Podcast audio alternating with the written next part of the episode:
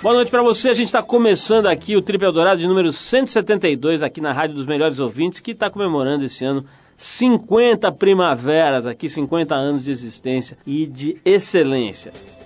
E a semana a gente vai bater um papo com Lucas Lima, cantor, instrumentista e compositor da família Lima, e também nas horas vagas namorado de ninguém menos do que a maravilhosa Sandy, a Sandy Lima. Aliás, tem o mesmo sobrenome, é só confusão na hora que esses caras casarem, mas enfim, a Sandy é a namorada do Lucas, e o Lucas é uma figura que, além de namorar a Sandy, faz muitas outras coisas, e você vai conhecer um pouquinho desse trabalho bem legal do Lucas hoje aqui. Também hoje vocês vão escutar trechos do papo que a nossa equipe bateu com a atriz Carolina Ferraz, ela que está atuando na Rede Globo e que foi editora convidada da revista TPM, que está nas bancas. Mas para começar o programa no clima certo, a gente já vai tocando aqui uma música para você. A gente te deixa com os britânicos do Toy Dolls e a faixa Back in 79, ano em que eles começaram a carreira. Depois dos Toy Dolls, a gente volta com a Carolina Ferraz falando sobre a edição da TPM e sobre outras coisas aqui no programa.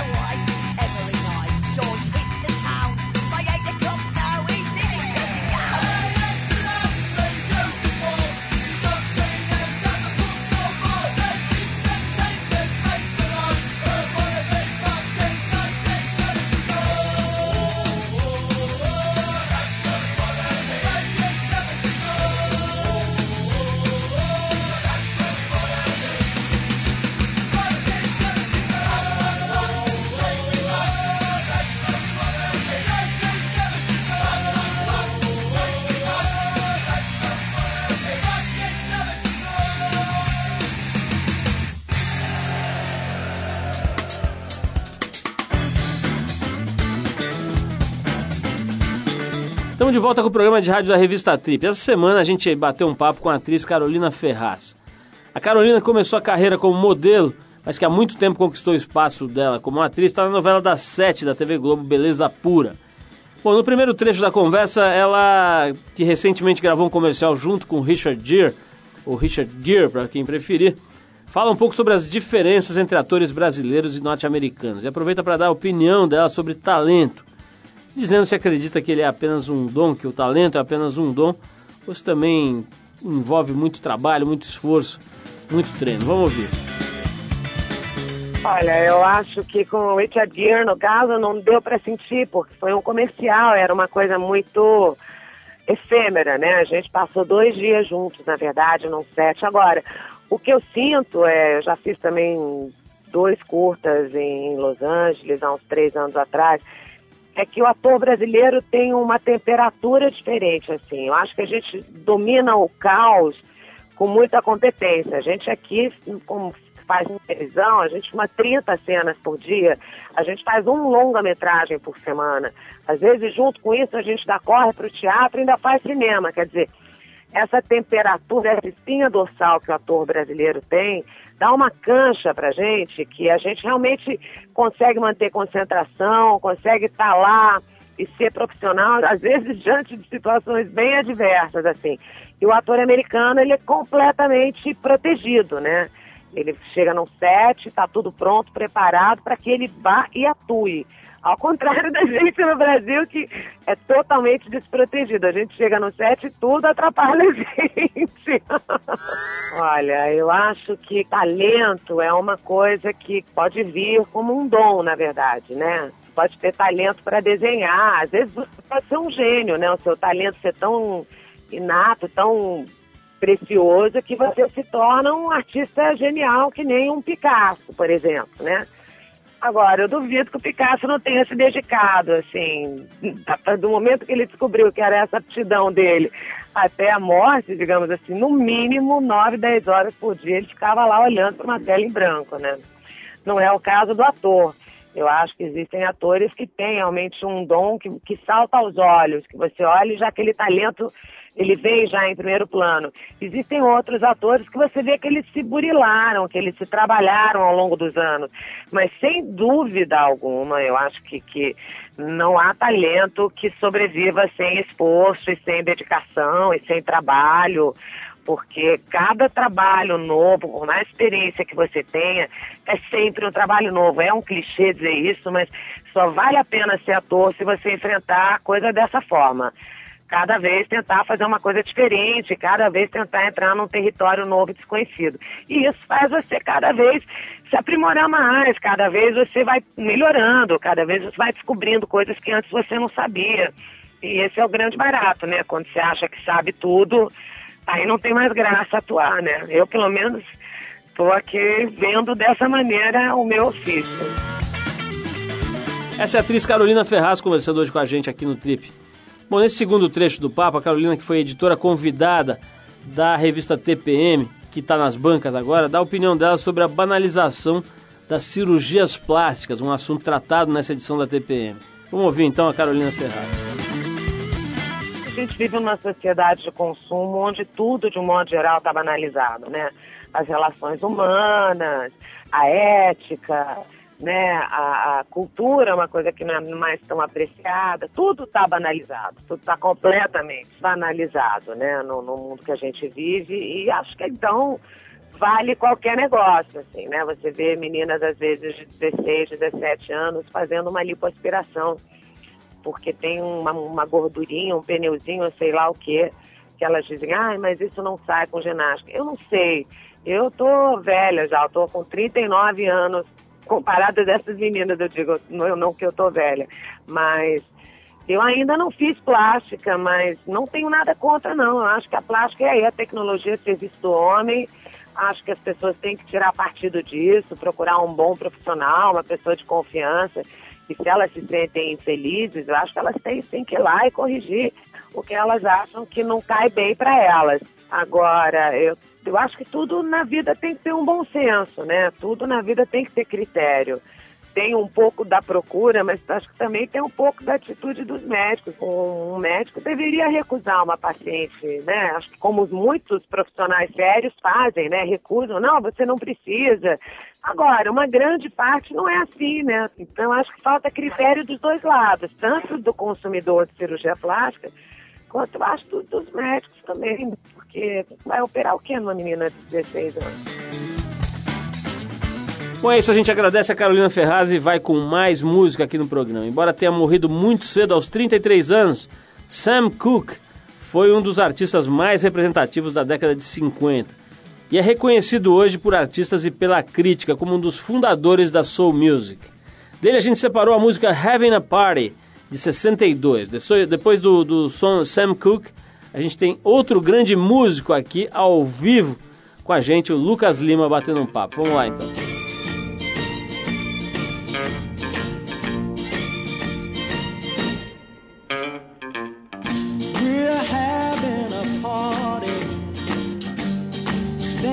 to the music played by the DJ. On the radio. The cokes are in the icebox, popcorn's on the table. Me and my baby, we're out here on the floor. So, Mister, Mr. DJ, keep those records playing, cause I'm having such a good time dancing with my baby. Everybody's swinging. Sally's doing that twist now. If you take requests, I got a few for you.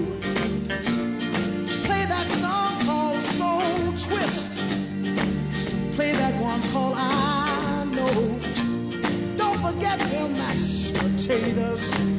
No other songs will do. Let me tell you, Mr. Mr. DJ, keep those records playing. Cause I'm having such a good time dancing with my baby.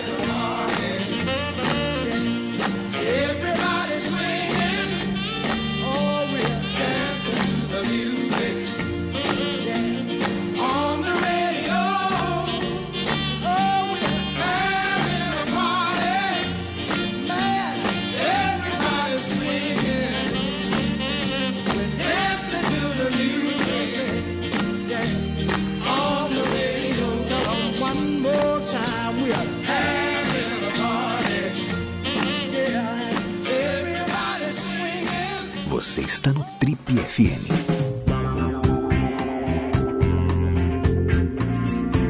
Esse jovem faz parte de uma das famílias mais musicais do Brasil, talvez até do mundo. Ele é gaúcho, tem 25 anos e teve a infância marcada pelas aulas de instrumentos musicais ao lado de seu primo Allen e dos irmãos Moisés e Amon Ra. Aulas essas foram ministradas por ninguém menos que o pai deles, o violinista José. Os anos de aula e o convívio em família renderam um grupo, formaram uma, uma banda, a Família Lima, da qual eu sou membro honorário, inclusive. Esse grupo é reconhecido nacional e internacionalmente pela ousada proposta de aproximar a música erudita do jazz do rock e também da música eletrônica. A família Lima já foi atração nos Estados Unidos, na Europa e já chegaram a se apresentar para 500 mil pessoas no Vaticano. Detalhe, uma dessas 500 mil pessoas era ninguém menos do que Sua Santidade, o Papito, como diria o, o, o Supla, né? João Paulo II.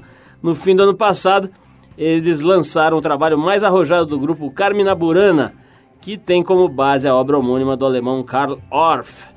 Temos a honra de receber hoje em nossos estúdios o Lucas Lima, que não é meu primo, mas poderia ser porque é um jovem muito gente boa, que é um músico de mão cheia e dizem por aí um galanteador de marca maior, já que além disso tudo que nós falamos no currículo, ele ainda registra em seu nobre currículo o namoro com uma das mulheres mais bonitas, simpáticas e sexys desse país, a nobre Sandy Lea Lima, ou simplesmente a Sandy, que esteve aqui, acho que faz um ano mais ou menos, uma entrevista divertidíssima. Lucas, muito legal aí a gente poder te conhecer, conversar um pouquinho sobre música, sobre a tua vida. Obrigado por ter vindo aqui, antes de mais nada. Bom, o prazer é todo meu, né? A gente tá. A, a banda inteira tá numa fase muito feliz, que é esse, realmente, que nem tu falou, a divulgação e lançamento do nosso disco novo, que é o Carmina Burana. Foi um projeto de dois anos de, de trabalho em cima dele, de, desde escolha de repertório, produção, arranjos. E agora a gente poder estar tá trazendo esse, esse disco para todo mundo tá sendo um momento muito legal pra gente. Então eu tô super feliz de estar aqui também. Lucas, vem cá, você começou a tocar, tô vendo aqui, com 11 anos profissionalmente. Então, o seu pai é certamente um explorador de menores. Ele escravizou você e os pequenos Amon Ra e Moisés e botou vocês para trabalhar, é verdade isso? É, e, e o, o, legal é que o 11 anos foi Família Lima oficial. Antes a gente já trabalhava também, já tocava com quartetos e coisas em casamentos, formaturas e tal. Quer dizer que mão de obra escrava é uma coisa já longa na sua família. Trabalho infantil geral sempre, mas é, a gente começou a estudar muito cedo, né? O pai começou a ensinar música pra gente. Mas ele é meio chato, assim, obrigava vocês a tocar No tal. começo sim, no é. começo sim, né? Até porque a gente começou com dois, três anos de idade, então se tu deixar uma criança de 5, 6 anos de idade, ela não escova os dentes, não dorme, não toma banho, né? Então, uh, pra gente o estudo da música era um negócio que nem uh, ter que estudar pra, pra, pro colégio, fazer tarefa e tomar banho, escovar os dentes e estudar violino. Ele, ele, como é que era, o, o, Lucas? Por exemplo, eu fico pensando, tem uma filha de dois anos, né? não deve ser muito fácil, né? Você criar uma rotina, não é, uma, uma como é que era? Vocês tinham que sentar tudo de uma horinha, estudar? O que, que vocês estudavam? Ficavam batendo panela? Como é que era? É, a gente quando começou a pegar os primeiros violinos com dois anos e meio, três anos, né? Ainda eram violinos que eram só umas caixinhas que ele, meu pai fazia com uh, caixinha de sabão em pó e, e, colava uma régua em cima e era só pra gente acostumar a segurar, porque tu bota um violino numa mão da criança vai quebrar e daí o prejuízo vai ser grande. Então o começo era assim para acostumar com a movimentação e com a, a postura e tal. Depois, meu pai é muito bom de uh, didática e, e, psicologia infantil, né? Ele sempre foi muito ligado a isso. E até ele trouxe para o Rio Grande do Sul um método japonês de ensino de música, que é o método Suzuki. E foi a partir disso que ele ensinou a gente. Mas não tinha umas horas que você tinha vontade de quebrar o violino na cabeça do velho e andar de skate, alguma coisa assim? Na cabeça dele não, né? Mas quebrar sim, né? E mas a gente enrolava um pouco também, né? Nunca teve jeito, nunca, a gente nunca... Só depois que a gente quis estudar mesmo que o negócio ficou mais sério, porque enquanto era criança a gente tentava enrolar o máximo que dava. O problema é que o professor morando em casa fica muito difícil, né? Mas tem uma outra coisa que também é engraçado, Lucas, que é o seguinte, o violino é um instrumento meio, assim não vou dizer gay porque não tem nada a ver, mas é um instrumentinho meio assim esquisito, porque eu acho que a molecada deve tirar um, um coco, né? Assim, é igual, por exemplo, quem, quem vai desde pequeno fazer aula de balé. É impossível que a molecada não usou, não por mais que a gente saiba que não tem nada a ver com nada. Mas assim, não tinha, molecada não zoava vendo você passando de, de, violino e a turma toda, sei lá, indo aprender guitarra e tal, você com violino? Olha, eu não me lembro de nada assim na infância, né? Eu me lembro que pra gente era estranho no colégio ver pessoas que não estudassem música. A gente, quando a gente começou a ir pro colégio, a gente perguntava, ô, oh, que instrumento tu toca? E o cara dizia nenhum, mas como assim?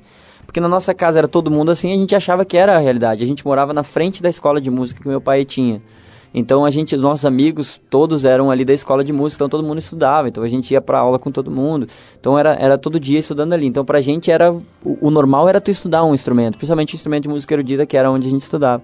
Então, pra, eu acho que se rolou um preconceito foi mais nosso em relação às outras pessoas que não estudavam. Interessante, quer dizer que você achava que o mundo inteiro era, era composto por músicos. Por músicos, é. A gente não tinha, nosso parâmetro, né, dentro de casa era todo mundo músico, então não, não tinha nem como ter dúvida que fosse o resto do mundo assim também. Agora, o, o eu estou lendo aqui na, na, nas informações que me passaram sobre vocês, tinha um tal de método Suzuki, uhum. que é uma coisa que não ensina só música, mas também teria ali a pretensão de, de aperfeiçoar o ser humano. É, várias áreas do conhecimento hoje em dia. De onde, é, de onde surgiu isso, hein? É um método japonês de um, de um, um cara que chama Suzuki, né? Hoje em dia ele já faleceu, mas ele fez um método que ele trata o ensino do instrumento, o ensino da música como o ensino da fala, ou como qualquer coisa assim. Ele parte da premissa de que todo mundo tem talento, é só tu desenvolver e, e criar um meio ambiente adequado.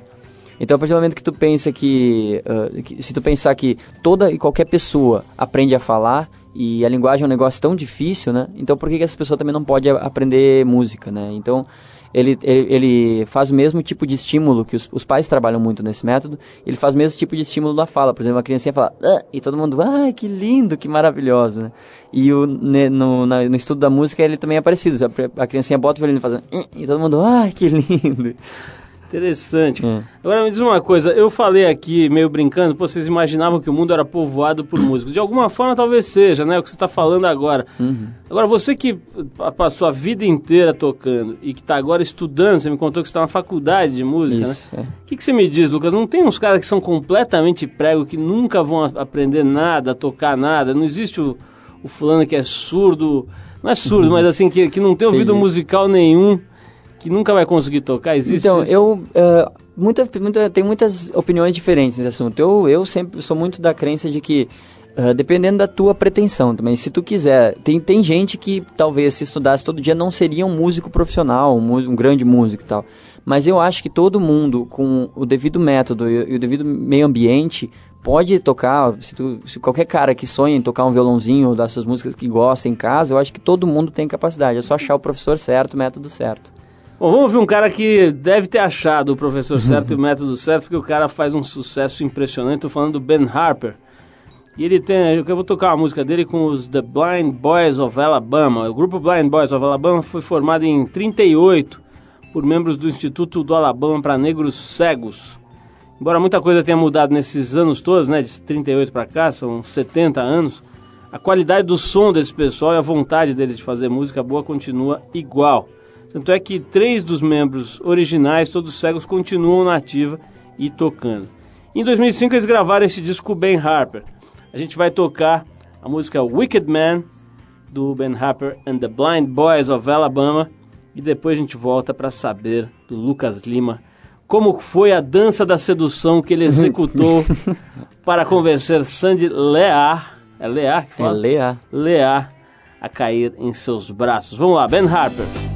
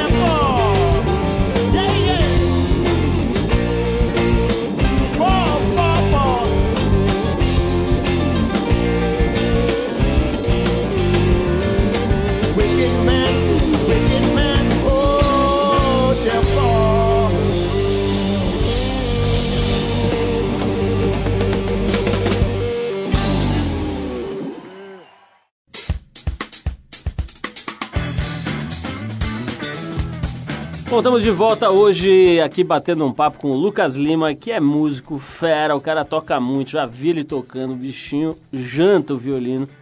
e ele toca outros instrumentos também. O cara é um músico de mãos cheias. Você, você é, é, Lucas, tenho visto aí todo tipo de música, inclusive o, o Júnior, lá o irmão da Sandy, sua namorada e tal. Eles têm feito trabalhos meio paralelos, né? Formam umas bandas, umas jams ali, tocam com todo tipo de música. Eu vejo o Júnior sempre com o André Kisser, lá do Sepultura. Você também, eu falei aqui, você toca outros instrumentos e você tem trabalhos que não tem nada a ver com o violino, com a música clássica, você gosta disso? Gosto muito, né? E, uh, eu tenho já uma, há muito tempo, já faz uns oito anos, acho, ou sete, uma banda paralela chamada In Vitro, que faz rock and roll mesmo, principalmente anos 90 pra cá. E isso influenciou muito uh, no, no, nosso som, no som da família e principalmente nesse disco novo, né? A gente trouxe muita influência de rock and roll, muita influência da música eletrônica, que é um projeto paralelo do meu irmão, do Amon Ra, o violinista. Ele tem um projeto com o DJ Júlio Torres, chama Crossover, projeto grande, bem bacana, já tocou no Skull Beats e tal. Então ele trouxe essa, essa linguagem da música eletrônica, eu, eu trouxe muita coisa do rock and roll, a gente misturou também com jazz e, e junto com a música erudita. Então a gente tem esses projetos e eles acabam sempre trazendo coisas para a banda. Então, se tu pegar o primeiro disco da família Lima e esse último, não parece a mesma banda. E é uma coisa da qual a gente se orgulha muito, o fato da banda nunca ter parado muito, né? A gente teve alguns problemas no caminho de influência de gravador, empresário e tal, e graças a Deus já ficaram para trás. Agora a gente tá nosso disco independente, toda a nossa carreira independente, então o, tá seguindo o rumo que a gente quer e que a gente gosta. Né? Lucas, antigamente, eu não sei se a galera que está ouvindo o programa lembra ou chegou a ver, tinha aquele seriado Família do Remy, né? Uhum. Que era uma família que andava alegremente pelas pradarias do Alabama, num ônibusinho com uma mãe que era chefe e tinha lá molecada e tal, e o negócio deles era esse também, era tocar. Vocês parecem ser tudo bonitinho, tudo bonzinho e tal. Deve rolar uns quebra-pau impressionante ali naquela família Lima, né? Vocês devem ter quebrado vários violinos Quebramos um na cabeça do outro. É. Conta aí a verdade sobre a família Lima. A verdade, a verdade nua e crua. Não, a gente, eh, principalmente no começo, né, quando a gente tava, a gente passou a adolescência na banda, né, então foi realmente complicado, né, viajando junto, ainda na época, no começo da banda, a gente ficava várias pessoas no mesmo quarto, então era, tinha muito mais tensão, brigas por controle remoto, essas coisas. Então a gente teve bastante problema, assim, principalmente no, no, no começo da banda, né, depois de um tempo a gente quando foi saindo da cada um foi saindo da adolescência né eu fui o último mas uh, de, durante esse período a gente começou a aprender um pouco também a conviver e a gente ia ficar louco se a gente continuasse no mesmo ritmo hoje em dia a gente cada um fica no seu quarto então e, e quantos irmãos quantos são na banda quantos são irmãos? cinco é meu pai eu mais irmãos. dois mais dois irmãos e meu primo ah tá tem um primo é. aí agora vem cá de onde seu pai tirou esse Amon Ra para batizar o pobrezinho do seu irmão, explica. Imagina, imagina os anos 70, imagina um cabelo na cintura e uma calça boca de sino arrastando é. o chão. É, é, é daí que meu pai tirou isso, né? meu pai queria que meu irmão tivesse nascido, ele, ele queria levar minha mãe para um no meio do mato, num negócio, um, uma comunidade assim natural para ter o parto natural no meio do mato, assim. Ela disse nem pensar, eu né? pensei que ele tá no, começo do namoro ele não, isso não. Meio... Isso já tinha levado. É, já, nessa altura já tinha levado. é, é. Mas então ela veio com a Monra, né, que é o Deus Sol, cheio de mensagem e tal, Entendi. né? Ele deve detestar, né? Agora hoje ele tá gosta, né? hoje ele gosta, né? Hoje é legal, mas na no, escola no colégio era horrível. Imagina com Thundercats passando todo dia, o cara Munra, ele já era, né, bicho? Foi a infância é complicada nesse sentido. Ô, ô, Lucas, falando sobre zoações de uma maneira geral, fa vamos falar aqui do assunto que não quer calar. Deve ser uma apagação na sua orelha pelo fato de você ter ido namorar. Já faz um tempo, né? Você já tem um Sim. relacionamento longo já, já né? Já, anos, anos. Já tá enrolando a Sandy já faz um Não, já estamos noivos, já estamos noivos. Já noivos. Já faz oito anos que eles estão noivos. já é alguma coisa. Fala uma coisa, nego te, te, deve te perturbar assim diariamente Muito. com essa história, né? Como é que é isso aí? Muito, até fizeram a piadinha na faculdade esses dias, é né? Mesmo? É uma turma que eu tava fazendo uma, uma matéria com uma turma que eu não fazia, eu peguei a matéria do começo, então era a galera nova que não me conhecia ainda, daí foi lista de presença, todo mundo assinou, o professor disse, ah, como é que pode ter 13 nomes aqui, só 12 pessoas na sala dele? Começou a chamada Lucas, eu aqui ele. Sandy, alguém Sempre tem alguma, alguma coisinha, mas é, hoje em dia eu aprendi a lidar melhor. Eu ficava muito puto no começo. Posso falar isso? Lógico, pô. Eu ficava muito na, no, no, começo, né? Depois eu comecei a acostumar e tal, a levar na boa, mas, mas demorou, foi bem difícil, assim. Hoje em dia já é tranquilo.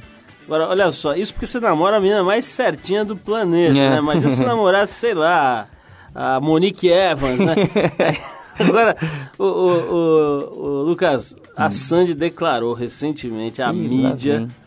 Que vocês vão se casar em 2009, né? Quer dizer, não vai ter como fugir mais e como enrolar mais, é isso já, mesmo? bot- já botou na imprensa, né? Só pra É, é garantir, né? Você está, você estava sabendo disso? Não. É novidade? Vai. A gente tá planejando, a gente já começou a planejar e tal, pensar. Eu Faz pro- 22 anos que vocês estão planejando. Por aí, né? Desde que começou essa violino já planejando. Mas É. a gente, é, o nosso grande problema é data, né? Porque a gente tem muito show e faculdade e coisa. Então provavelmente esse ano não tem como, né? Vai ter que ser no 2009 que eu me formo esse ano, ela se forma esse ano também. Então daí 2009 vai ficar mais fácil. Mas a gente ainda tá procurando data e tal, com lugar, essas coisas. Putz, casamento é um trampo, né? tio? Agora, o, o Lucas, a Sandy, você, acho que você, quanto tempo vocês estão namorando já? Faz, faz um Olha, tempão, né? a gente se Entre conheceu... idas e vindas? É, a gente se conheceu quando eu tinha 15 anos, ela também. A gente começou a namorar com 16, aí a gente parou um pouco, voltamos, paramos um pouco e voltamos de novo. Então a gente Faz tá... quase 10 anos. É, faz, faz quase 10 anos dess- dessas idas e vindas, assim. Agora, o legal é que nesse período, quer dizer, quando vocês tinham 15 anos, ela era uma menininha e tal. De repente, Uhum. ela foi virando essa gata, essa figura, é, meio sex symbol, apesar dela não...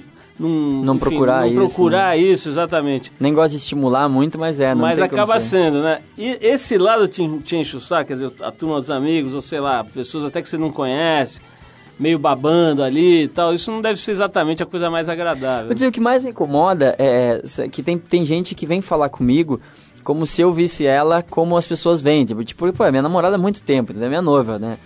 Acabou qualquer tipo de encanto que poderia ter o, o negócio de, ah, estou com a Sandy, entendeu? Então as pessoas vêm falar comigo como se fosse, aí, hein, meu, pô, tá pegando a Sandy. Porra, bicho, é minha noiva pegando, que história é essa, tá ligado? Então, isso aí me incomoda um pouco. As pessoas de vez em quando vêm com uma cumplicidade comigo, como se eu tivesse, tipo, se eu tivesse o plebeu que pegou a princesa, sabe? Sei, o herói. sei, então, sei. isso eu não gosto muito, mas. Entendi. Ô, ô, Lucas, vamos fazer mais uma pausa para falar, para tocar uma música aqui. Essa próxima a gente vai dedicar pro Lucas e pra batalha que deve ter sido para conquistar o coração da pequena Sandy Lear. E que é uma música chamada Não Adianta Nada, de ninguém menos do que Roberto Carlos. Uou. Ele mesmo, o homem que estava a bordo de um cruzeiro recentemente aí, arrasando corações. E depois dessa música nós vamos saber é, do, do, do Lucas como é que foi exatamente esta dança da sedução, como é que ele catou a Sandy, pra ser, pra ser mais objetivo. Pô, Vamos- acabei de reclamar disso, né, cara? Tipo. Você deu a deixa, né?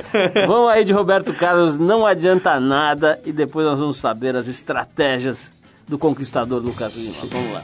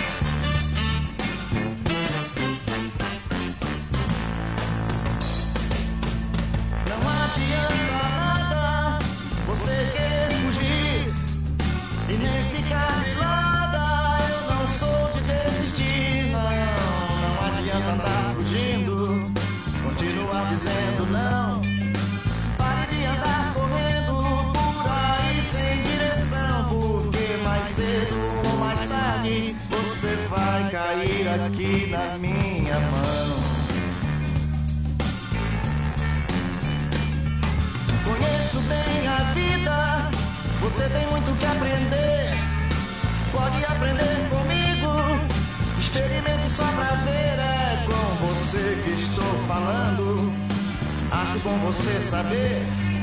Eu vou ganhar você na raça, é a minha decisão. Porque mais cedo ou mais tarde você vai cair aqui na minha mão.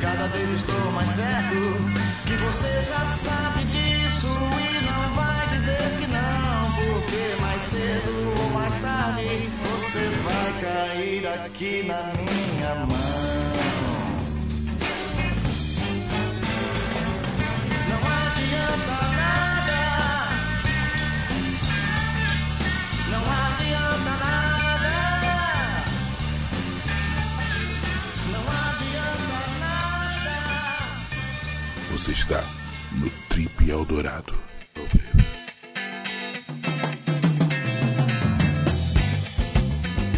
Bom, pessoal, estamos de volta. Essa é Eldorado FM, hoje conversando aqui no Trip Eldorado com Lucas Lima, o homem que é uma figura que pertence à família Lima, né? Essa banda que faz um trabalho já há muitos anos. Os irmãos, o primo, o pai, a molecada toda tocando por aí. Lucas, estava falando com você aqui antes da gente parar para tocar um som é, sobre essa questão da dança do acasalamento. Eu sempre gosto de saber como foram. Eu fico imaginando aquela, aquela Acho que é a ema, né? Não sei se é ema ou lhama. É um bicho meio desengonçado que faz uma dança assim, abre as asas, fica dançando em volta até que a vítima resolve ceder. Mas conta aí, como é que foi que vocês se conheceram? Como é que foi que vocês começaram a namorar? Ah, a gente se conheceu com ah, 15 anos, né? ela foi num, é, a família dela inteira foi no nosso show, que a gente fez em São Paulo, aqui no, no Antigo Palace. E a gente se conheceu lá e, tipo, por ser... A gente tinha uma ah, ah, coisas em comum que eu nunca tinha encontrado em ninguém, nenhuma mulher, nem ela tinha encontrado nenhum cara, né? Que foi o lance de... A gente tinha mais ou menos a mesma idade, a mesma profissão e, e a- lidava com os mesmos problemas na profissão e tinha as mesmas coisas que a gente gostava, as mesmas coisas que a gente não gostava. E eu nunca tinha, nunca tinha podido falar sobre isso com ninguém que entendesse e ela também. Então a gente ficou muito amigo de cara, assim. Então demorou um tempão, assim, umas coisas de sete, oito meses até começar a rolar qualquer coisa. E depois que a gente viu o quanto a gente tinha em comum, começamos, começamos a, a conversar cada vez mais e acabou rolando. Não foi um... né, Eu, não posso ter um mérito como conquistador, por isso que foi um negócio bem natural, assim, né? Foi um negócio meio que daquelas coisas que parece que é pra ser, assim. Não precisou ter nenhuma dança da sedução. Não teve, né? Foi, foi um negócio muito natural e foi muito bacana, né? De, de nessa profissão, para tu encontrar uma pessoa e, e um relacionamento que dure é muito difícil, né? Porque é, é muita o todo todo o ambiente, né, da, da- dessa profissão é meio complicado assim para relacionamentos duradouros. Pra relacionamentos curtos é tranquilo.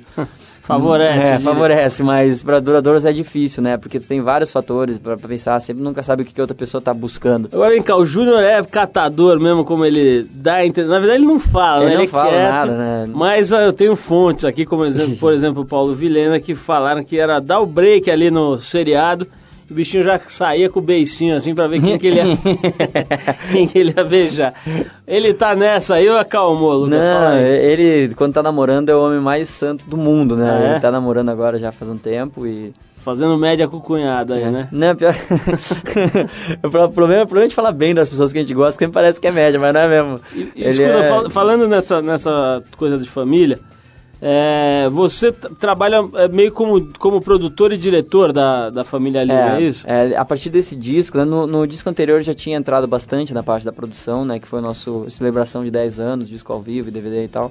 E nesse disco aí eu, eu fiz toda a produção mesmo, e, e direção artística, e os arranjos. Sobre todos, esses tá? assuntos, você conversa, por exemplo, com o pai da Sam, é o Chororó, né, que é o Uhum. pai da Sam, você conversa com ele, você troca ideia, porque ele também, de alguma forma, dirige ali a carreira deles e, e, e cuida dos negócios e tal. Você troca, chega a trocar ideia sobre isso ou as coisas são separadas? Ah, é- é- são, são as duas coisas, são separadas, mas a gente conversa principalmente né, ah, na parte administrativa, né? Que ele é um administrador absurdo, ele é um grande artista e tal, e, mas ele é um administrador muito bom, né? Conhece muito do mercado, tá aí há quase no mercado quase o dobro que eu tenho de idade. Então, ele conhece muito e dá muitas dicas, principalmente para lançar e, e maneira de fazer estratégia de lançamento e tal, esse tipo de coisa é muito legal.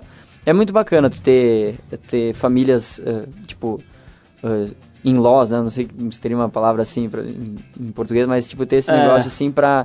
E que tenham a ver com a tua vida e que a gente possa uh, trocar informações, trocar maneira de, de, de trabalhar e tal, e ajuda muito para todo mundo para crescer profissionalmente sempre. Né? Lucas, vamos falar de um assunto que é delicado, que é o seguinte: quando você faz música é, desse tipo, instrumental, ligada à música erudita e tal, é, não é exatamente a música mais fácil de vender para a crítica, para o público e Uhum. tal. Eu acho que vocês hoje já têm um trabalho bem popular, mas eu já vi gente que torce um pouco o nariz, que acha que é um negócio que. não- Eu vejo que é muito mais fácil o nego botar um jeans rasgadinho e dizer que toca rock. Uhum. É, rapidinho já cai nas graças de um certo setor aí dos críticos e tal, tem mais chance de ser aceito. O trabalho de vocês é bem diferente, é bem fora do padrão. Tem um pouco de preconceito com esse tipo de trabalho? Já sentiu esse tipo de coisa? Olha, eu vou, dizer que a gente sempre esperou muito mais do que veio, né, de preconceito, né. Se tu olhar na, a com- comunidade Eu Odeio Família Lima no Orkut, é muito pequena, assim, então, tipo, a gente fica muito feliz com isso, né. Então, ah, a gente sempre teve um, um receio que as pessoas pudessem confundir e tal. E já teve gente falando, ah, vocês pegam e botam ah, outros estilos da música clássica para ganhar dinheiro. Eu disse, é mesmo, a gente sempre quis pegar ganhar dinheiro. Qual foi a nossa ideia? Então vamos pegar violino e sair pra TV, vamos ganhar bastante dinheiro, né? Então, ah, a gente, a, gente te- a gente sempre tenta ser o mais fiel possível, principalmente nos últimos anos que a gente tem total controle da carreira, né? A gente tenta ser o mais fiel ao que a gente está afim de fazer. Esse disco novo é uma prova muito grande disso, porque eu acho que é o disco menos comercial lançado no Brasil nos últimos tempos, assim. Ah, porque, tipo, é um disco com 70% das músicas são em latim, ah, é um disco que tem... ah, que todo, todo, todo o formato dele, na época que cada vez mais se, se pensa menos na arte do disco para baratear o custo, a gente mandou pintar um quadro, fa- fazer uma história. O disco tem todo um conceito legal, ele vem com um DVD extra e tal. E foi tipo, para tu produzir um DVD, para tu produzir um disco, esse tipo de coisa é um custo absurdo. E a gente, na, no, sendo independente, a gente bancou tudo isso porque era muito o que a gente estava afim de fazer. E a gente teve um período, que nem eu te falei, que foi o período que a gente teve muita influência de fora, com contrato e coisa de gravador e empresário, essas coisas que influenciou muito diretamente na parte artística. Foi um problemaço pra gente e que foi uma, um baque na nossa carreira que demorou pra gente conseguir recuperar. E esse disco tá ajudando muito isso, né? Desde o ano, do ano passado pra cá, a gente tem visto eh, e ouvido muito comentário do pessoal realmente eh, entendendo que a gente não, não... Realmente, nesse disco tá muito óbvio que a gente não tá fazendo negócio pra, pra agradar ninguém. A gente tá fazendo pra se agradar e eu acho que é a melhor maneira de tu achar um público fiel, né? Que pode ser que agrade menos pessoas, mas quem agrada, agrada muito. Né? Lucas, tinha uma época, eu não sei se ainda é assim, mas você se apresentava meio com a mesma roupa, com o mesmo cabelo, era um começo, cabelão né? comprido e tal. Até hoje é os cabeludos do violino que a gente ouve, né? Diz que, diz que uma vez uma japonesinha falou pra vocês, depois falam que japonês é que é tudo igual, né? Aqui em São Paulo. Rolou isso um- mesmo? Fez um show, daí descendo, descendo o elevador, que abriu o elevador, tava a japonesinha olhando na frente, ela viu os cinco caras, mais ou menos da mesma altura, com o mesmo cabelo, a mesma roupa, exatamente, tudo smoking, cabelão lambidão pra trás, assim. Ela olhou, depois dizem que japonês é tudo igual. né? Mas, mas não rolou nenhum problema assim de, pô, de vocês começarem a achar que não estavam criando uma identidade, os, os mais novos principalmente? O que, o pior problema que, que aconteceu por causa disso é, foi depois, né? Que foi uma vez que saiu em tudo quanto é programa de fofoca, assim, essas coisas. Ah, Lucas está traindo Sandy. Foi visto dando autógrafos e coisas com abraçado numa mulher. E era meu irmão, né? Isso é que você contou pra Sandy, né? É, Lucas? não vem com imagina- esse papo, não. Imagina em São Paulo, eu nu- nunca vem pra cá, né? E foram num, num É. shopping aí, os caras É. falando, deu brincadeira, maravilha, né? Aí foram mostrar o autó- autógrafo na TV e era o autógrafo do meu irmão, né? Aliás, esse é o lado bom de ser meio parecido com o irmão, né? Você pode pegar as meninas e falar que era o irmão e tal. Conta aí, Não, real. eu- o que eu mais disse, o que eu mais- me irritou nessa história foi de, putz, o cara não só me chamou de, de mau caráter, me chamou de burro, né? Imagina o cara ser burro o suficiente de querer estar namorando a Sandy e sair num shopping Pegar abraçado outra mulher. pra dar autógrafo, É, né? E pra dar banho, dando autógrafo, e sorrindo e curtindo, né? Tá Ô, brincando. Lucas, me diz uma coisa. Quem tá ouvindo a gente aí, gostou do papo, quer conhecer melhor, como é que faz? Quer dizer, tem, bom, obviamente Tem pode o comprar site, o CD, né? Que Uhum. tá nas lojas do CD. Tá, tá nas lojas já. E, e no nosso site tem um acesso bem legal pra ele, porque no nosso site tem algumas músicas pra tu ouvir, né? Uhum. Tem umas quatro músicas, eu acho, pra ouvir. E lá tem como, também como comprar as músicas pela internet, download assim. E também tem como comprar o CD, né? As informações estão todas lá. E a gente, a gente tá, tá tentando falar pro máximo de gente possível, o máximo de, de meios de comunicação possível pra... Vai lá e dar uma escutada, assim. Porque vale a pena Uh, nem que seja para tu quebrar um, um, preconceito que tu tinha, porque uh, tá muito interessante. Eu tô, eu tô muito orgulhoso desse disco, foi, foi um trampo de dois anos, né? Bacana. É um disco que foi, foi muito trabalhoso, mas foi muito legal. A gente fez coisas que a gente nunca tinha feito antes, né? Que é mexer mais na estrutura da música, pegar músicas eruditas consagradas e mexer na estrutura dela. E ou que nem eu fiz numa música que é uma composição minha, que eu fiz é, é uma, uma, uma, coisa que o pessoal faz muito hoje em dia, que é pegar samples de músicas antigas e criar uma melodia nova e fazer uma coisa. E eu fiz isso com a, a, a, o Inverno de Vivaldi, peguei o sample dela, em cima desse sample eu, eu, eu, eu, fiz uma música em cima. Então ficou um negócio muito diferente, muito interessante. O pessoal mais chita da, da música clássica e tal, eles reclamam de vocês mexerem em estruturas de clássicos? Tem assim? alguns que reclamam, mas que nem eu te disse, é estranhamente poucos, mas tem gente que reclama. Eu acho que o, o, principal ponto, né, que tem que ficar claro é que é, tem que enxergar isso que a gente faz, sei lá, como o, o Salvador Dali botando bigode na Mona Lisa. A Mona Lisa original tá lá. Então tu pode ir lá olhar ela, curtir ela. Então a música, a música erudita nunca vai morrer, original como ela é. Ela tem 70 milhões de gravações de cada sinfonia de Beethoven, tu tem, não tem problema. E vai pro resto da vida, pro toda a eternidade vai ter gente fazendo isso em, em, em teatros e tal. E é muito importante porque é muito bonito. Agora, eu não, não entendo por que de vez em quando existe um presidente. Não, na música erudita não pode. Os caras devem, te, devem te ver com a Sandy, devem ficar com uma inveja desgraçada. Eles vão falar isso. Ô, Júnior, ô, Júnior, Lucas. Aliás, manda um abraço pro Júnior. Pode deixar já, já que eu, eu tive esse ato falho, Pode aproveito para mandar um abraço para ele. Fala para ele vir aqui. Agora que ele tá comportadinho. Tá, fala, tá, 100%, 100%. Fala para ele vir aqui pra gente desbancar e contar a verdade sobre Júnior. e manda um beijão lá pra Sandy. Pode deixar. Obrigado por ter. Ah, acho que você não falou o endereço do o site. site. Ah, é, boa. É, fala Fiz uma puta propaganda, né? Qual que é? Então o site é tranquilo, é familialima.com.br, não tem erro. Tem, lá... Eu tenho que ter um espaço nesse site aí. Mas é, bota uma fotinho lá, né? Chega um legalzinho. Vamos tirar uma foto você já põe. Então. Certo, né? E, e, e, lá tem a nossa agenda, geralmente de mês em mês a gente troca agenda, então é, é fácil de encontrar. E tem foto, tem uh, biografia, tem fala bastante sobre o disco, tem bastante textos e tal. Então, é, é, então vale a pena dar uma olhada lá que tem bastante coisa interessante. Legal, Lucas, parabéns aí pelo trabalho de vocês. É, vou mandar o pessoal que fiscaliza trabalho infantil escravo de, lá. agora já passou. Agora... Cortar o rabo de cavalo do seu pai. Perdeu, ele e... também já não tem mais cabelo comprido. E manda um abraço pra turma lá. Parabéns por, por, um trabalho que é original, que tem uma pegada própria, né? Isso acho que é a coisa mais importante para se valorizar, né? Tanto o neguinho fazendo coisas que não tem personalidade e tal, né? Que vocês fazem um trabalho interessante que é próprio de vocês e levam isso adiante com muita dignidade. É, fazem esse, esse, de alguma forma, esse trabalho de levar a música erudita para mais gente, né? Para gente uhum. que talvez não tenha acesso. Acho que é muito interessante e a gente aqui se interessa pela diversidade. Acho que vocês representam isso de alguma forma. Pô, muito obrigado. Lucas, obrigado, um super abraço. E para fechar nosso papo aqui, a gente vai rolar um Gnarls Barkley. Esse nome aqui do cara não é fácil, mas o uhum. som dele é bem legal. A faixa é Gone Daddy Gone, que é uma versão para a música do Violent Femmes. Depois dessa música a gente volta para dar as dicas do fim de semana. Valeu, Lucas, vamos lá. Valeu.